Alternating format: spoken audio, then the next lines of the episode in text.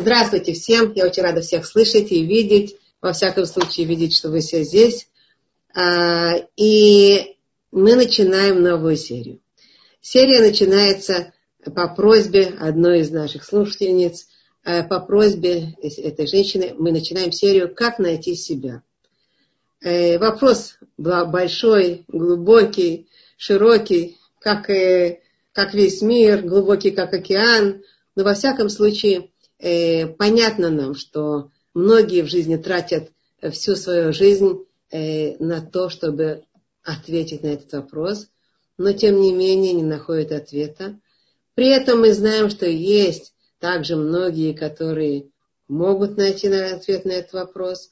И что же в этом заключается? Что заключается в том вопросе, как найти себя? Понятно, что когда мы говорим о «как найти себя», мы говорим о этом ощущении причастности, удовлетворения к тому, что я делаю в жизни, радости того, что я делаю, ощущение, что я делаю то, что нужно, я понимаю, что я делаю в жизни, мне приятно это, мне дает ощущение счастья, радости, иногда полета какого-то, во всяком случае заполненности. Вот эти все ощущения удовлетворенности и, понятно, еще, конечно, какие-то наши не только внутренние ощущения, а еще и бытовые ощущения, которые достаточно нас устраивают, удовлетворяют.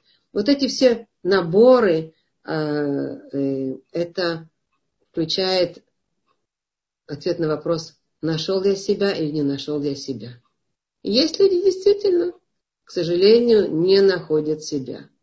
И что же мы делаем? Давайте сначала, может быть, поговорим о том, почему люди могут не найти себя. Может быть, определим помехи. Есть на этот вопрос, безусловно, нелегко найти ответ. И есть какие-то помехи, почему люди не находят себя. Есть на иврите такое выражение, я еще его подскажу, кто знает иврит, почувствует, о чем я говорю. Есть такое понятие, человек мехубар ле ацмо. Человек соединен сам с собой или не соединен сам с собой. Он как бы чувствует себя солидарным самим собой, вот он чувствует себя, вот он... есть соединение себя с тем, кто ты внутри, с тем, что ты извне, и с тем, что ты делаешь, и как ты чувствуешь, вот это соединение, оно как бы определяется выражением «Адам и Хубар ле Ацмо». Это очень важная вещь. И есть какие-то помехи, почему мы не доходим, начальные этапы совершенно, ищем себя и все-таки не доходим до самих себя и не можем соединиться. И в соответствии, конечно, не можем, может быть, делать, потому что мы находимся в мире действия. И в этом мире мы, в конце концов, что-то делаем все время. Не можем делать то, что нас будет удовлетворять и нас будет наполнять. Помехи. Поговорим о помехах сначала.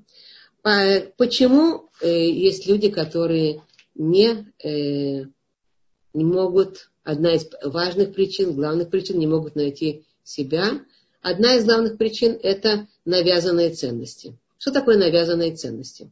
Дело в том, что люди сами не знают, чего они хотят на самом деле. И дети, откуда дети могут знать, чего они хотят на самом деле? Они мечтают о чем-то, у них меняется это настроение, мечты с возрастом, с состоянием, с каким-то там процессом роста и так далее. Но тем не менее вырастают люди, которые ценности, которые у них есть, это не их личные ценности. Это не то, с чем они солидарны. Это просто те ценности, которые ребенку с детства постоянно говорили. Я сейчас не говорю, что такое плохо, это плохо или хорошо. Но так или иначе ценности навязываются ребенку школой, окружением, родителями, друзьями. Мы все растем в какой-то системе навязанных ценностей. Я сейчас не говорю о том, это плохо или хорошо. Разные ценности могут быть навязаны, могут быть позитивные, могут быть менее позитивные. Но во всяком случае, поскольку люди часто не знают, чего они хотят на самом деле, поэтому люди идут жизненно путем, Не потому, что так хотят сами, потому что так выбрали, а потому что так хочет или хотели мама, папа, или потому что ребенку с детства есть модели мироощущения, миропонимания. С детства говорили постоянно, как следует ему жить, кем следует ему быть, чего следует хотеть и так далее. У человека потом просто не возникает других идей. Он просто не может какие-то новые идеи иметь. Вот у него сразу, как мы говорили уже, я это выражение люблю употреблять, эти пластинки, которые записаны в мозгу, сидят на нашем подсознании, они говорят, вот они подают идеи. Идеи подаются в соответствии с теми моделями, которые уже вработаны. И очень часто это ценности, которые каким-то образом не совсем он с ними соединяется, но он ими живет. Он живет, поскольку так правильно жить. Он думает, что так следует жить. Он думает, что таким следует быть. Он думает, так следует хотеть.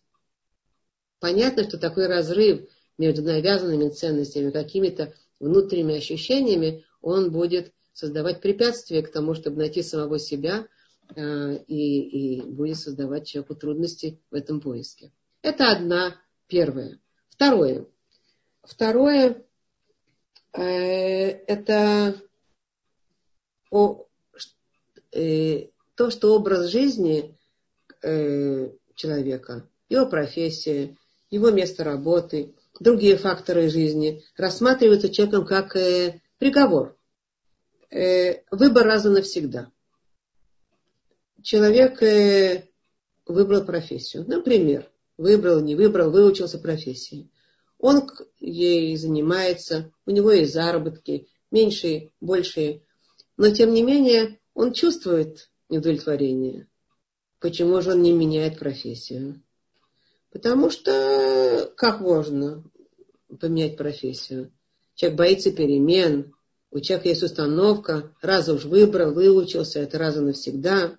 Это как бы вот тот приговор, который уже в его жизни есть. Это не только по отношению к работе, это по отношению к разным факторам жизни, место проживания, образ проживания, с кем проживается. А сейчас я опять же не говорю, это позитивно или не позитивно.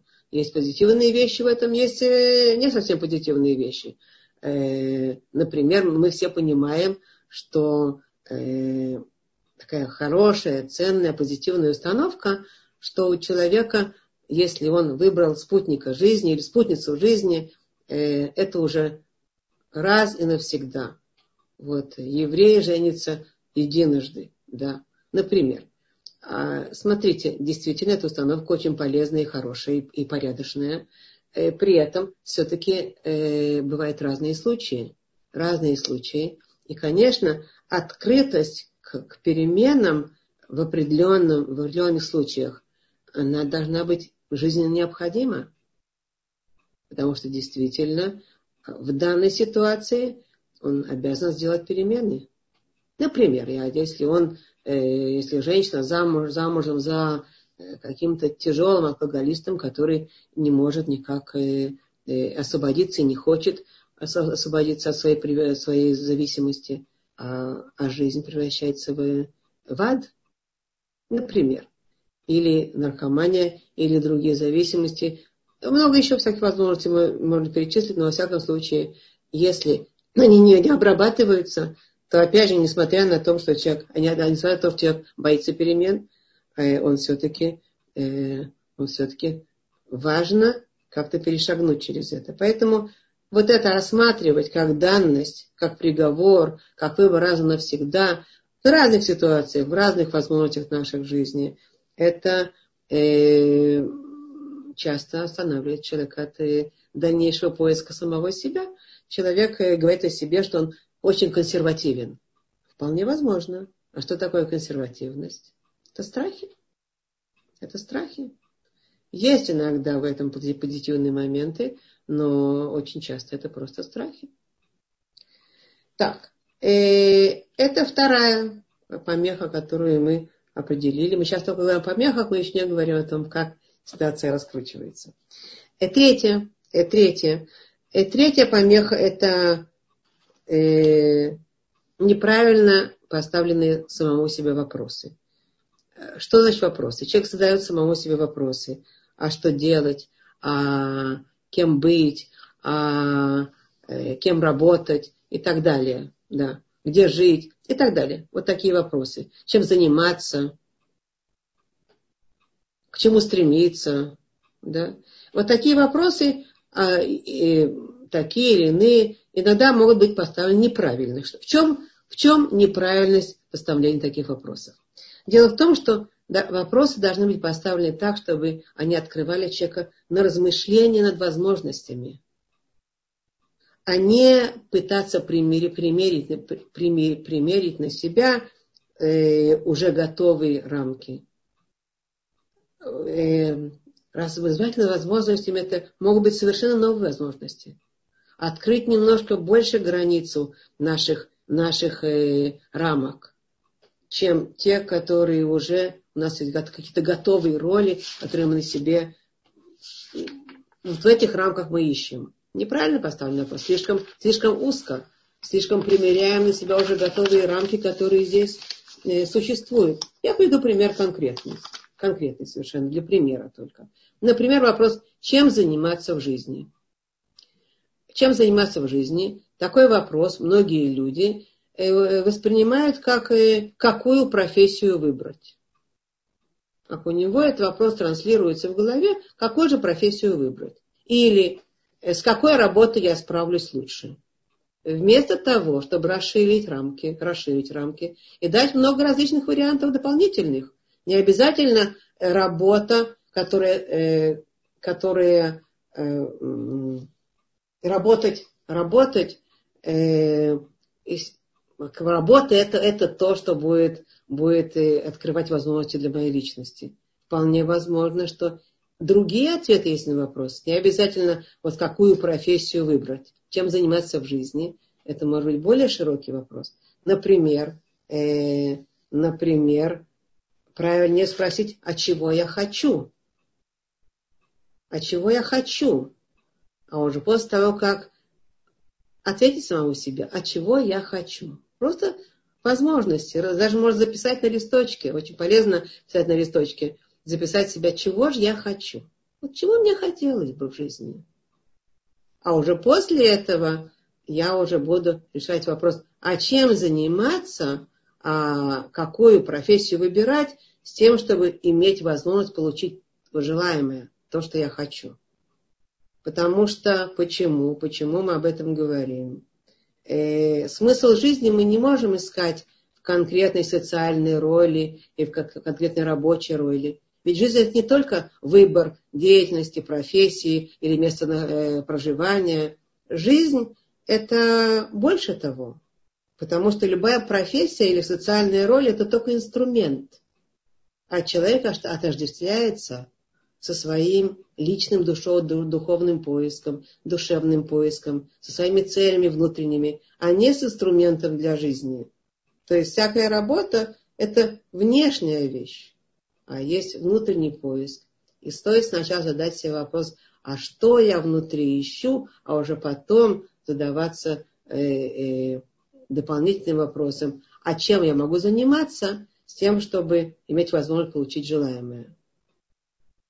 Ну и тут напрашивается обязательно четвертая сложность, обязательно.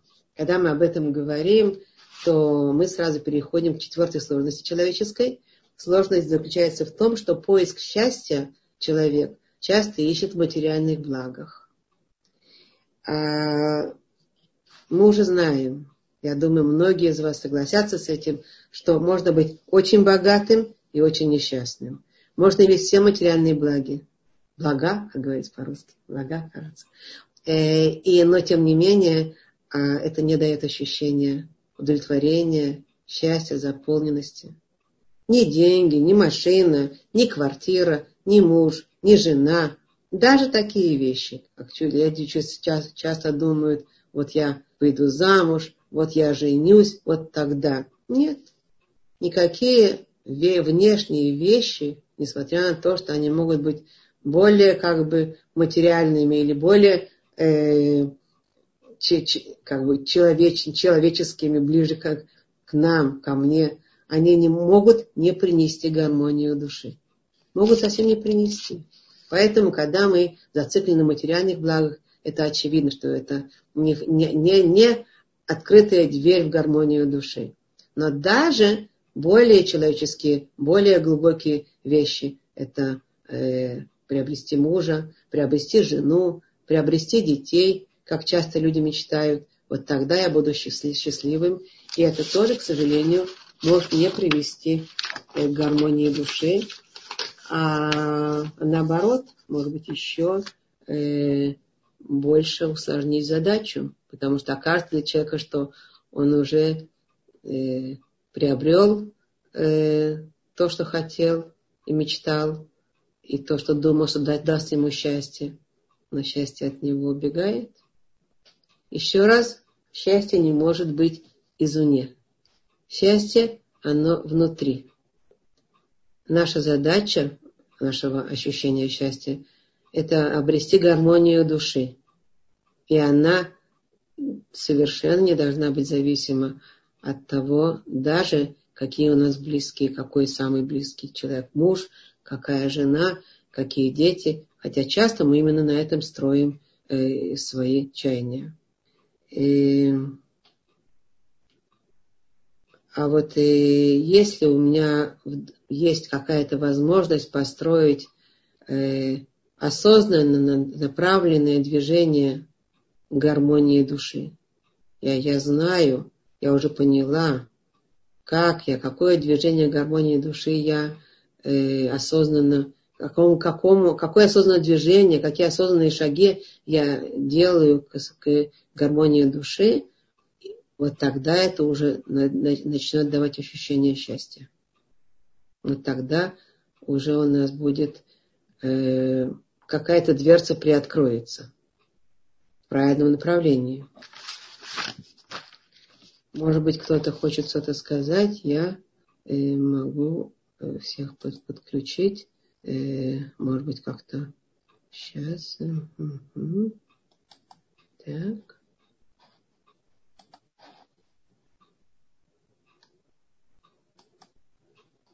Сейчас я дала возможность вам поговорить. Я вроде бы освободила.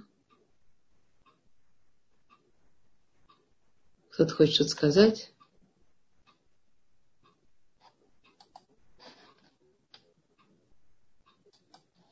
Нет, я не слышу никого. Это Кристина, добрый день. Кристина, здравствуйте, Кристиночка, здравствуйте. Вот я вас когда видела в зале ожидания, вас не могла никак вас пустить. В конце концов, да, сообразили. Как минут 10 или там минут 5, наверное, чтобы соврать. Да, слепо. Ну, спасибо. Да. Ой, да, Кристина. Эти уроки. Я ничего не хотела такого спросить, я просто хотела поблагодарить за мысль, что действительно ничего не может ни муж, ни жена, там, ни ребенок компенсировать вот внутреннего какого-то баланса, вот этого счастья, которое ты сам себе развил. Но без этого, как я для себя сейчас сделала вывод, тоже нельзя, потому что это как бы наша природа, что ли, иметь детей, там, находить в этом тоже радость. Ну да. Я мысли. Ну да. Нахон. Правильно. То есть вот эти вещи, они внутренние, причем это не только вот мы сейчас с вами рассуждаем и думаем, и там и вот переживаем. А если мы заглянем тысячелетия назад, я вам сейчас зачитаю из Екклезиаста, Екклезиаст царя Соломона, Коэлет. Смотрите, что он пишет. Смотрите, что он пишет. Это древняя книга. Книга Екклезиаста говорит о той самой пустоте, которая преследует людей часто всю жизнь. Пустоте внутри. Что он пишет? «Сказал я в сердце своем, дай испытаю я тебя весельем и насладись добром. Вздумал я в сердце моем услаждать вином тело мое, и между тем, как сердце мое руководилось мудростью, придерживаться и глупости, доколе не увижу, что хорошо для сынов человеческих, что должны были бы они делать под небом в немногие дни жизни своей. Я предпринял большие дела. Имейте в виду, это говорит царь, царь Соломон, великий царь с огромными возможностями, неограниченными в наших понятиях. Да? Он пишет, я предпринял большие дела, построил себе дома, посадил себе виноградники, устроил себе сады и рощи, и насадил в них всякие плодовитые дерева, сделал себе водоемы для орошения из них рощи, произрастающих деревья, приобрел себе слуг и служанок, и домочадцы были у меня. Также крупного и мелкого скота было у меня больше, нежели у всех, бывших прежде меня в Иерусалиме. Собрал себе серебра и золото, и драгоценности от царей и областей. Завел у себя певцов и певиц, и услаждение сынов человеческих, разные музыкальные орудия. И сделал себя великим и богатым больше всех, бывших прежде меня в Иерусалиме. И мудрость моя прибыла со мной. Чего бы глаза мои не пожелали, я не отказывал им. Не возбранял сердцу моему никакого веселья, потому что сердце мое радовалось во всех трудах моих. И это было моей долей от всех трудов моих. Это то, что пишет царь Соломон. Что же он пишет дальше? И оглянулся я на все дела мои. Я немножко перепрыгиваю, там можете открыть книгу Екклезиаста с переводами. Пожалуйста, замечательная, умная, очень мудрая вещь, которую стоит почитать. И оглянулся я на все дела мои, которые сделали руки мои, и на труд, которым трудился я, делая их. И вот все суета и томление духа. Дальше я пропускаю немножко. И возненавидел я жизнь, потому что противны стали мне дела, которые делаются под солнцем. Ибо что иметь будет человек от всего труда своего и заботы сердца своего, что трудится он под солнцем? Трудится он все дни его, и труды, и все дни его, и все его труды, беспокойства, даже и ночи сердце его не знает покоя. И это суета. Суета-сует, сказал Екклезиаст. Суета-сует, все суета. И предал я сердце свое мое тому, чтобы исследовать и испытывать мудростью все, что делается под небом.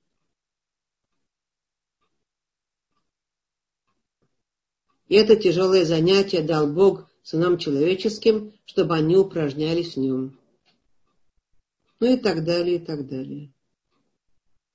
Что пишет царь Соломон? Он пишет, что тоже он пытался и домочадцы, и все приобретения. И занимался он, и думаю, мудростями тоже занимался. Но при этом он все время еще и еще обращал внимание на то, что чего бы глаза у него пожелали, он имел и создавал, у него были возможности, и радовалось сердце в трудах его. Но тем не менее, все равно, в конце концов, он почувствовал все суета. Все суета. То есть... К чему он пришел? И начал он, в конце концов, что мы сказали? И предал я сердце мое тому, чтобы исследовать и испытывать мудростью все, что делается под небом. Это тяжелое занятие дал Бог сынам человеческим, чтобы они упражнялись в нем. Что это такое? Что это тяжелые занятия, которые дал Бог сынам человеческим, чтобы они упражнялись в нем? И что такое исследовать и испытывать мудростью все, что делается под небом? Вот со вторым вопросом, наверное, сложно. А с первым это... Я говорю, со вторым вопросом, что исследовать через мудрость все, это вообще трудно мне ответить. А вот первый вопрос, это работа имеется в виду? Ну, в смысле, наша обычная, нет? Шире. Какая работа? Ну, обычная, повседневная, там, домашняя работа, работа, на которой ты работаешь. Ну да. Вот эти работы, это просто так или это для чего-то более глубокого дано? Ну, он пишет, что надо исследовать через хохму, да? Вот это вы хотите. Через мудрость, да. Какая мудрость положена? Что там есть? Что там еще не исследовала. Давайте поговорим. Для того, чтобы понять, у нас будет цикл «Как найти самого себя». Это не просто так. Проблемы мы описали. Я думаю, что вы согласны с этими проблемами, основными препятствиями, которые у нас есть. А как двигаться к тому, чтобы мы соединялись с самим собой, мы получали ощущение удовлетворения, ощущение, что мы нашли самого себя. Искали, нашли самого себя. Я хочу немножко, может быть, перепрыгнуть через много то, о чем мы будем говорить дальше. Просто перепрыгнуть и поговорить о том, что нам предлагается опять. Если мы говорим о мудростях, а мы знаем, что мудрости можно изучать очень-очень много разных мудростей. И мы, поскольку мы евреи, и мы занимаемся мудростью той, которая сейчас вот мы будем праздновать праздник дарования Торы на горе Синай.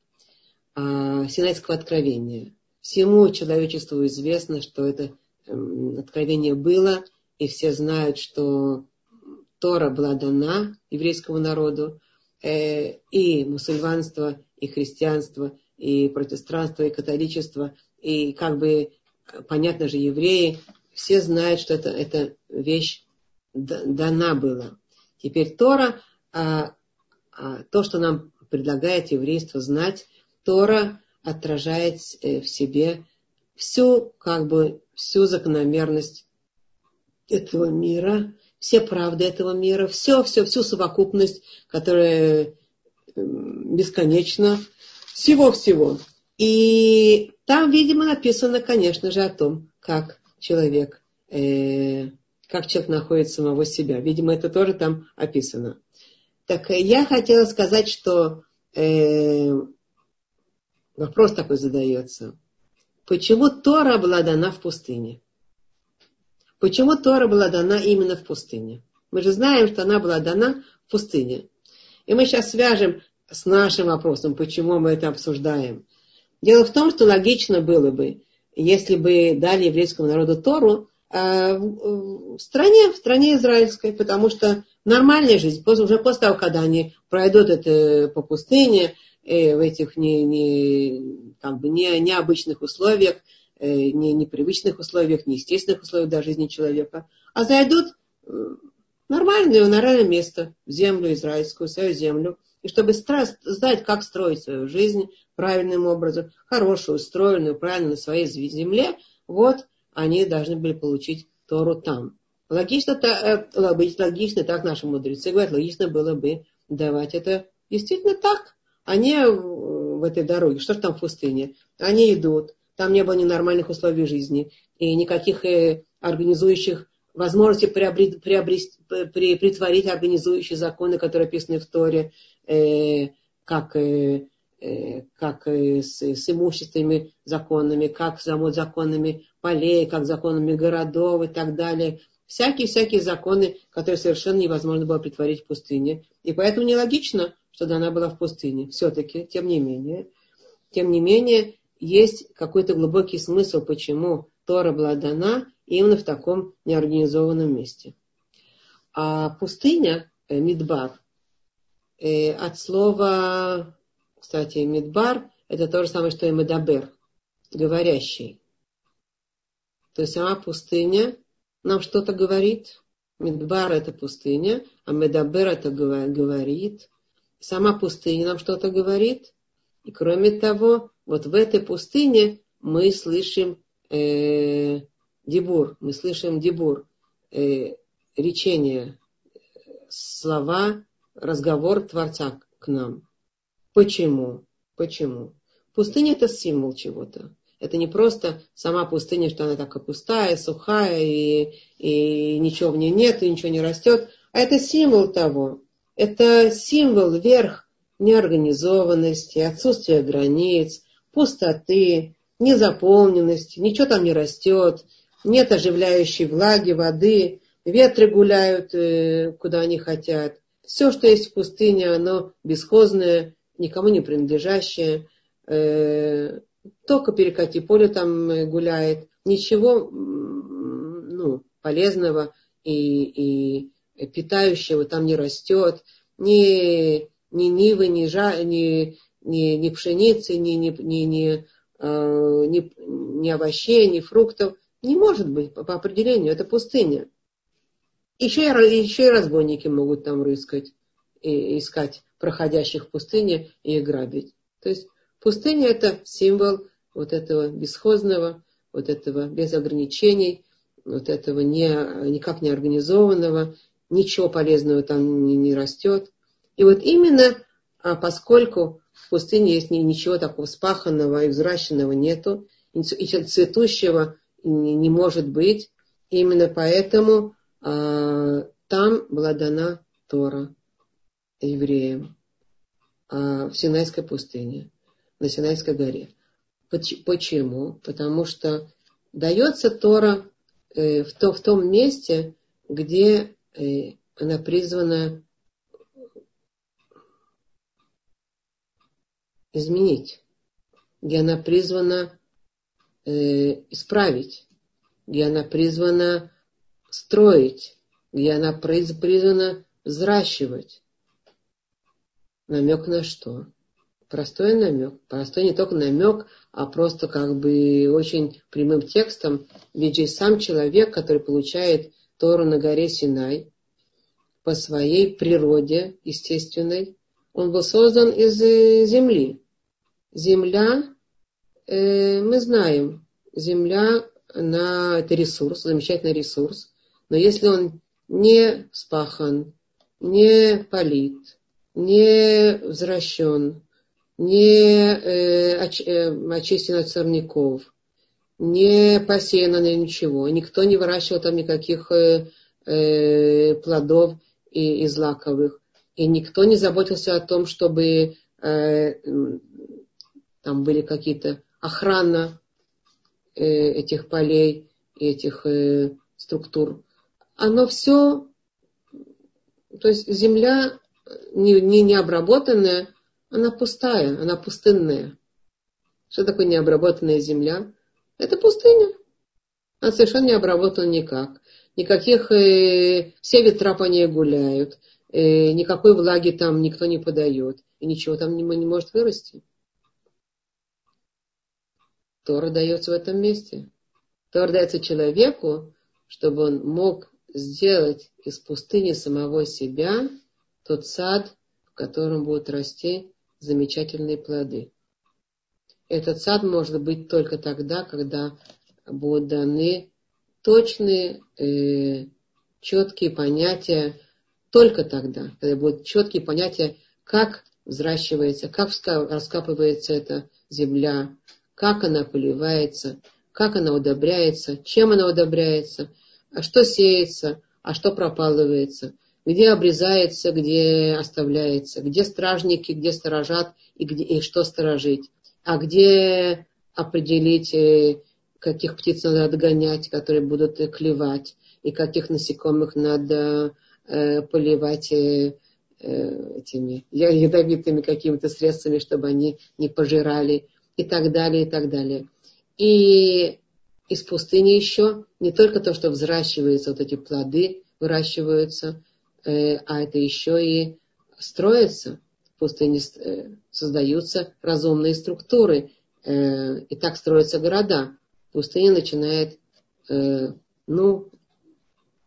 целина распахивается, распаханная целина, да? Она начинает превращаться из запущенной земли во что-то разумное. Тут будут поля, тут будут дома, тут будут заборы, тут будут такие дома, какие дома, как города будут строиться и так далее.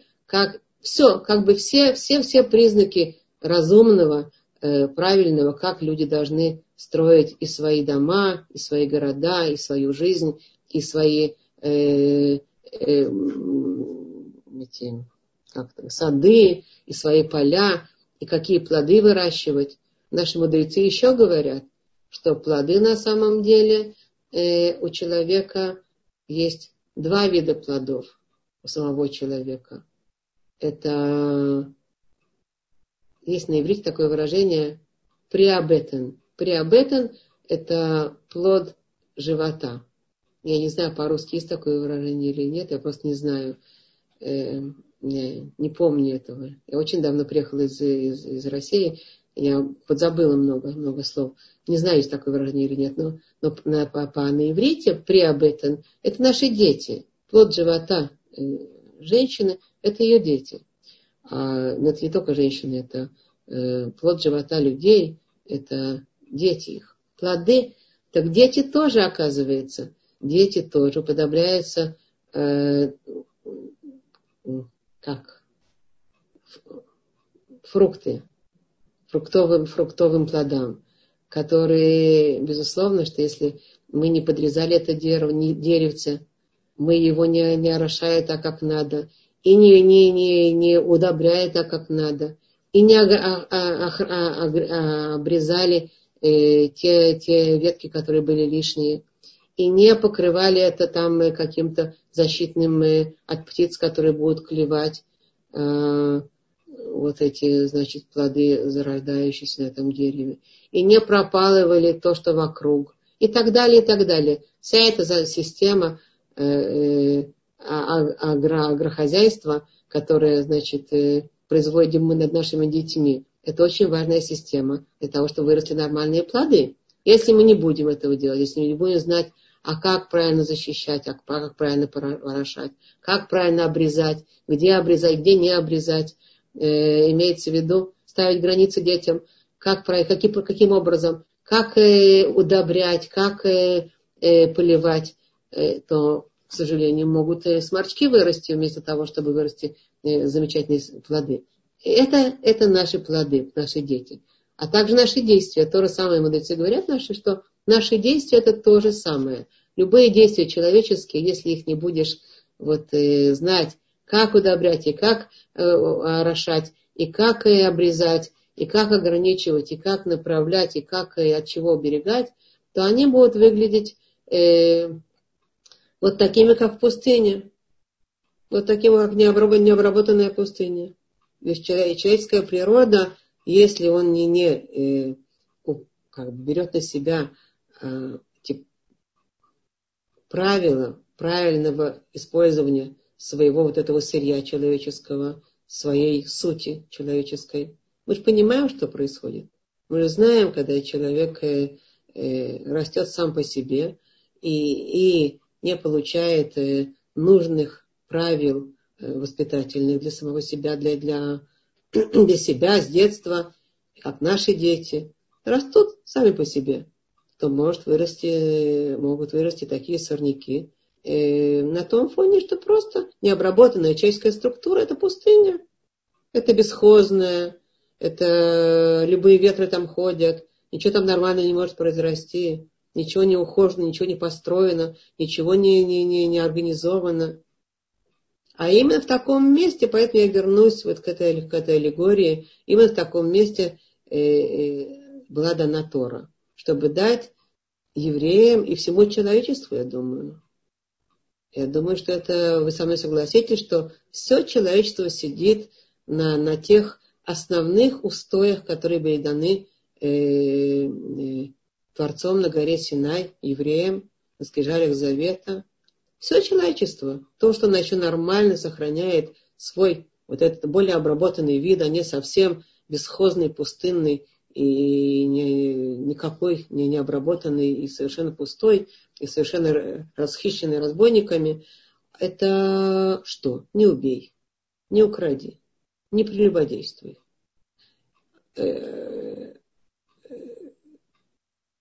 Мы знаем, там еще есть «чти отца своего, мать свою». Это более такие понятные человеческие устои. А есть больше божественные устои. «Я Бог», и чтобы не было богов других, чтобы не было идола, служения идолам разных. как бы раньше когда-то были идолы, такие как статуи, как силы природы, как там какие-то там животные были, идолослужение такое было, то сегодня этого уже практически, ну, так, в таком виде не существует. Человечество немножко изменило своих идолов. Наши идолы другие. Наши идолы — это измы, разные какие-то наши идеологии, которые можем только разрушать в этом мире, а не строить, к сожалению. Это деньги. Наши идолы более простые. Деньги, почет, слава. В конце концов, я свой собственный идол. Я тот божок, которому я служу всю жизнь. И это, опять же, только в том случае, если все это не пропахано Торой, не пропахано правилами жизни. Понятно, что когда мы говорим вот обо всем этом, я вернусь к тому началу, о котором мы говорили. Начало, как найти самого себя.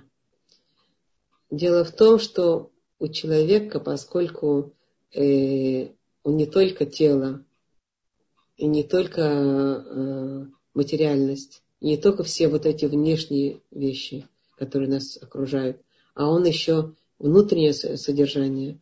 У него есть божественная душа, которая чего-то хочет, чего-то ищет, чего-то просит. Уютно ли ей, этой божественной душе, находиться вот такой в теле, в такой нераспаханной целине, вот такой пустыне, запущенной, заброшенной? Уютно или неуютно? Очень часто мы, даже не осознавая, мы понимаем, что это очень неуютно.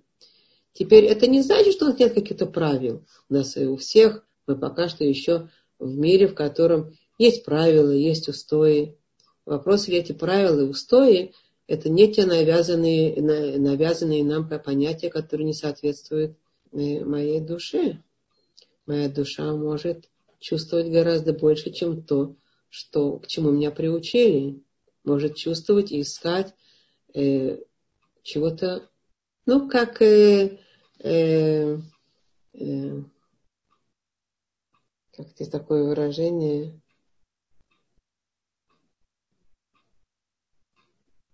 Не поднимается мне это выражение. Как тот человек, который ходит по та невеста, та принцесса, которая ходит и никак не может удовлетвориться. Вот она этим недовольна, этим недовольна, этим недовольна. Принцесса, она привыкла быть в царском дворце. Принцесса, она привыкла к изысканной музыке, к изысканному дворцу, к изысканным яствам, которые ее кормили в доме ее отца. А она сейчас находится, она вышла замуж, допустим, у какого-то там простого человека и крестьянина. И он кормит ее очень вкусными вещами. Картошкой, там, не знаю, кашей, там, простыми вещами. А она не удовлетворяется этим, она хочет изысканности. То, что я сейчас сказала, это пример наших мудрецов. Сказать, что нашей душе может быть очень дискомфортно в этом мире, который ее пытаются кормить какими-то там очень простыми, приютивными вещами. А она тоскует по изысканностям царского дворца, там, где она была создана. Она создана из очень тонких тканей, наша душа. И вот этот поиск, конечно, он будет немножко заключаться и в том, как притворять себя в этом внешнем мире. Но больше всего он будет заключаться в том, как удовлетворить самого себя, как найти то, что вот эта тоскующая принцесса, что она хочет, чего она хочет. Может, кто-то хочет еще что-то сказать по этому поводу? Как? Елена, что-то хочешь сказать? Нет? Это Кристина Мирим еще раз. Рабанит Мира.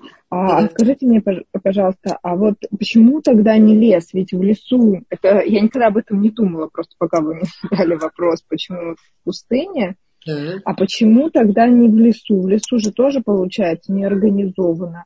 Еще хуже, там выросло, что попало. То есть там уже изначально очень сложные условия в лесу. Как, тебе уже навязали какие-то доктрины, какие-то, то, что мы сейчас вначале говорили. То есть, получается, в лесу еще сложнее. Зато в лесу что-то растет все-таки зеленое. Там ведь влага, там есть тень, там нет только палящего солнца. Да. Дело в том, что вот эта пустыня, это символизация этой земли запущенной, которая ничего не... Она пуста. И поэтому это не обязательно именно в негативном плане. Она просто пуста. Нам надо знать, как ее раскапывать и обрабатывать. Как раскапывать и обрабатывать правильно. Вы правильно говорите. Кому навязали уже, это какой-то лес, который уже надо его сначала выкорчевать, а потом сделать равнинную землю, а потом уже распахивать и сеять то, что нужно. Я согласна с вами. То есть лес был в Египте, потом как бы его выкорчевывали и перешли в пустыню, так? Нет? Ну, да, Нахон, правильно. В Египте были те навязанные понятия, которые были навязаны евреям, и тогда Творец вывез их в пустое место, вы правы, с тем, чтобы они могли там вытащить, ведь выход из Египта, если вы знаете, он состоит из двух, хотя бы из двух этапов. Есть несколько этапов, но, во всяком случае, два основные этапа. Первый – это выйти физически оттуда, оторваться от того, что навязано. И вот этих людей, которые навязывают нам все время, нет тот образ жизни, который подходит, а выйти физически. Но дело в том, что, выходя физически из рабства, мы в эту пустыню, туда, куда выходим, несем рабство где? Внутри. В своих понятиях, в своих сердцах. И оно с нами. Человек приезжает со своим чемоданом, что называется, да? Он переехал, физически он уже оторвался. Чудесами великими, не просто так. Как бы надо уже, чтобы не было с нами этих деревьев посаженных, этих лишних вещей, которые нам мешают. Но они с нами идут внутри. Наши понятия, они все равно там. А теперь наша задача вот там в пустыне, в этом пустынном месте, начинать обрабатывать с помощью, выносить что-то разумное, правильное, с помощью тех правил, которые мы вот получаем, изучать, там они начинают изучать, там они начинают потихонечку глава за главой, закон за законом, Моше Рабейну их обучает, Арон, его сыновья, и старейшины потом, да, и так он передает еврейскому народу вот эти закон за законом, главы за главами, но при этом они должны потихонечку брать пинцетом из своих сердец, из своих подсознаний, из своих вот загрязненных как бы структур, вытаскивать чуждые понятия, чуждые вот навязанные какие-то вещи, которые не должны быть там. И это второй этап выхода из Египта. Вытаскивать. Он гораздо более длинный, чем первый. Первый можем сделать физически. Переехали и все. Но потом мы должны, вся наша работа в себе, это вот вытаскивать. Те сорняки, которые уже были посеяны. Которые уже выросли. Высадер? Да, спасибо большое. Примерно. И в русском вы спросили, есть это понятие в русском языке, если помните, плод чрева. Плод чрева, да. Ага. Спасибо вам. Ага, спасибо, здорово. Спасибо вам. Так вот, в этом направлении, я думаю, будем искать. Мы еще будем говорить, как найти себя. Но я, во-первых, рассказала о сложностях, которые нас сопровождают всех, основные сложности. А второе... Какая перспектива, мы почитали, что нам пишет Екклезиаст, и какая перспектива нам дана Торой, и не просто так, а именно совершенно сознательно, потому что вот это тот труд, если мы вернемся к тому, что пишет Екклезиаст, это тот труд, который Бог дает человеку все дни его жизни. Это тот сложный труд, который он дает ему, обрабатывать свою свое «я», свою пустыню. И для этого он дает конкретные правила. И в Торе записаны конкретные правила. Для того, чтобы искать себя, надо все-таки еще дойти до этого, как мы говорим, и Екклезиаст сам сначала искал. Сам царь Соломон, он вроде бы все знал, он же был очень мудрый человек. Тем не менее, он решил поиспытывать все в этой жизни. Посмотреть, а как это работает, как это работает, как это работает, как это работает. И почувствовал, что он ни в чем не находит удовлетворения. Он почувствует, что все, что он сделал, мы же иногда думаем, что мы удовлетворимся. Вот у нас будет это, ой, тогда будет хорошо. Когда мы говорим о самому себе. Вот если бы у меня была прекрасная работа, и если бы у меня была замечательная квартира, если бы у меня были деньги, если бы я могла там поехать отдохнуть. Ах, мы мечтаем, как это все будет выглядеть. Как это выглядит, когда мы это получаем. Мы получаем удовольствие, но оно бренное, оно переходящее. Мы получаем это временное удовольствие. Мы ожидали что-то гораздо большего.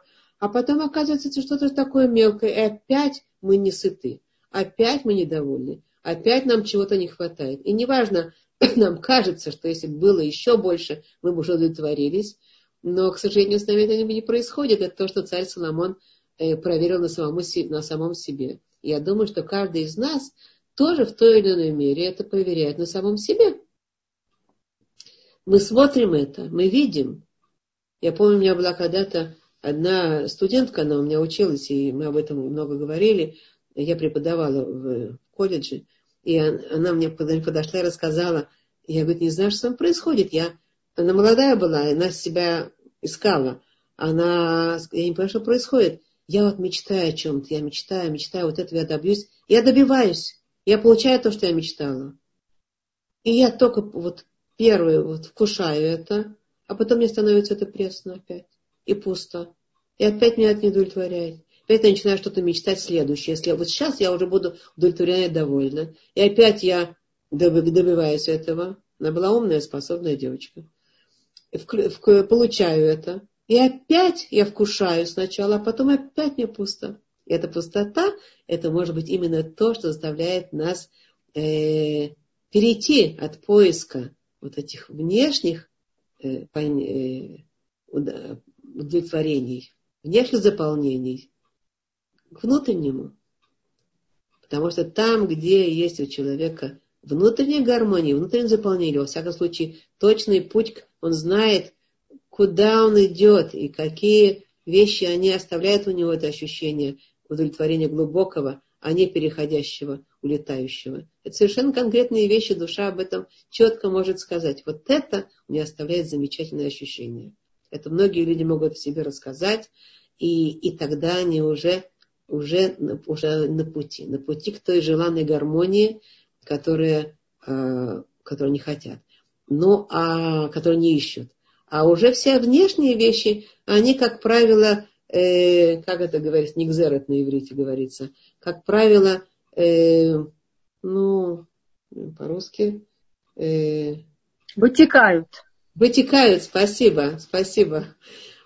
Вытекают из вот этого состояния. Как они простекают уже, они как бы уже идут дальше. И когда у нас будет вот это внутреннее наполнение, внутреннее ощущение, тогда мы будем уже больше и получать и внешнее, и все, что мы будем делать извне, оно будет более удачно, более приемлемо для нас, больше доставлять нам удовлетворение, удовольствие, потому что будет соединяться с чем-то глубоким внутренним. И это во всех направлениях жизни.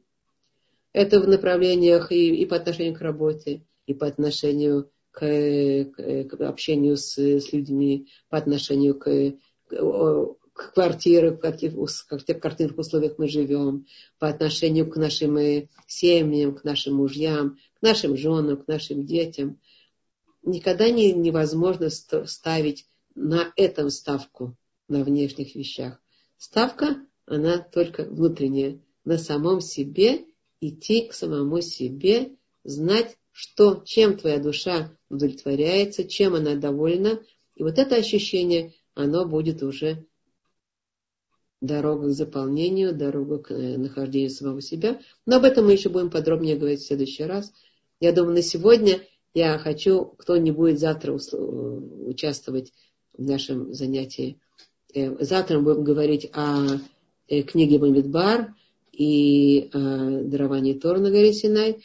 А кто не будет участвовать, я хочу всем пожелать хаг самеах, хорошего праздника, заполнения души Торой, радостью, счастьем и хаг самеах и всего самого наилучшего.